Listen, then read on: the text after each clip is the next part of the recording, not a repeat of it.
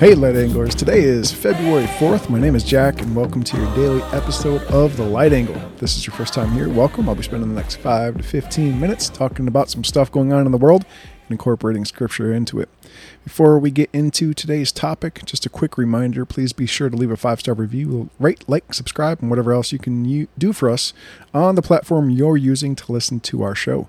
Here on the light angle, we try not to focus on the light or right, left or right angles, but rather try to find the light angle. We want to spread the good news of our King of Kings, Jesus Christ, and use that knowledge to better deal with the negativity we find ourselves living in day to day. Your five star review and sharing of this show with others helps us to better spread the light angle and the Word of God. All right, so speaking of some negativity we find ourselves living in, uh, I got this article from NPR, and uh, the title is A Church is Suing After a Town Says It Can Give, give Away Free Meals. Free meals only twice per week. How about that? Government is telling a church how often they can give food to people who need food. Hmm, Let's get into this. An Oregon church has sued the town where it's located over a new local ordinance that restricts the number of times the church can dole out free meals each week to those in need. St. Timothy's Episcopal Church and the Episcopal Diocese of Oregon say in a federal lawsuit against the city of Brookings that the ordinance limiting them to two free meal giveaways per week violates their constitutional right to free religious expression. We've been serving our community here for decades and picking up the slack where the need exists and no one else is stepping in, the Reverend Bernie Lindley said in a statement. We have no intention of stopping now, and we are prepared to hold fast to our beliefs. We won't abandon the people of Brookings who need our help, even when we're being threatened, he added. Brookings Mayor Ron Hedenskog and City Manager Janelle Howard did not immediately respond to requests for comment. One of the many con- con- consequences of the onset of the COVID 19 pandemic in early 2020 was a spike in food insecurity across the U.S. The nonprofit organization Feeding America estimated that 45 million people, including 15 million children, were food insecure that year. The same was true of Brookings, a town of about 6,700 residents in the far southwestern corner of Oregon. St. Timothy's had been working with other churches to ensure locals could get free meals every day of the week, but some churches suspended their meal programs when the pandemic began. St. Timothy's, in turn, began offering meals six days a week, serving up to 70 people each lunchtime.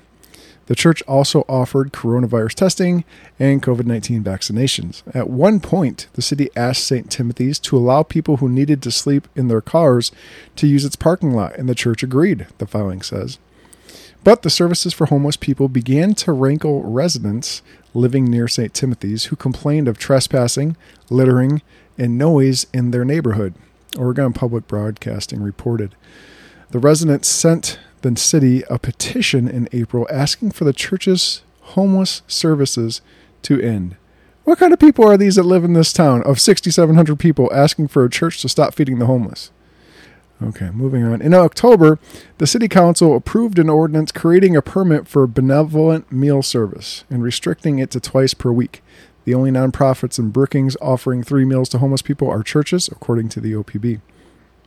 At the time of the vote, Hedenskog, the mayor, said the city council is trying to take into account the needs of those who go to St. Timothy's for services, as well as the concerns of local residents.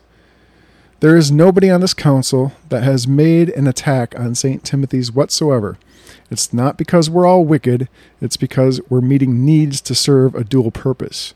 There are other ways to explain what's going on without vilifying the city council, he said, according to the news site. I'm upset over this. I've been upset over it for weeks. There has never been a statement from this council or staff about shutting down benevolent kitchens. We're looking to strike an equilibrium.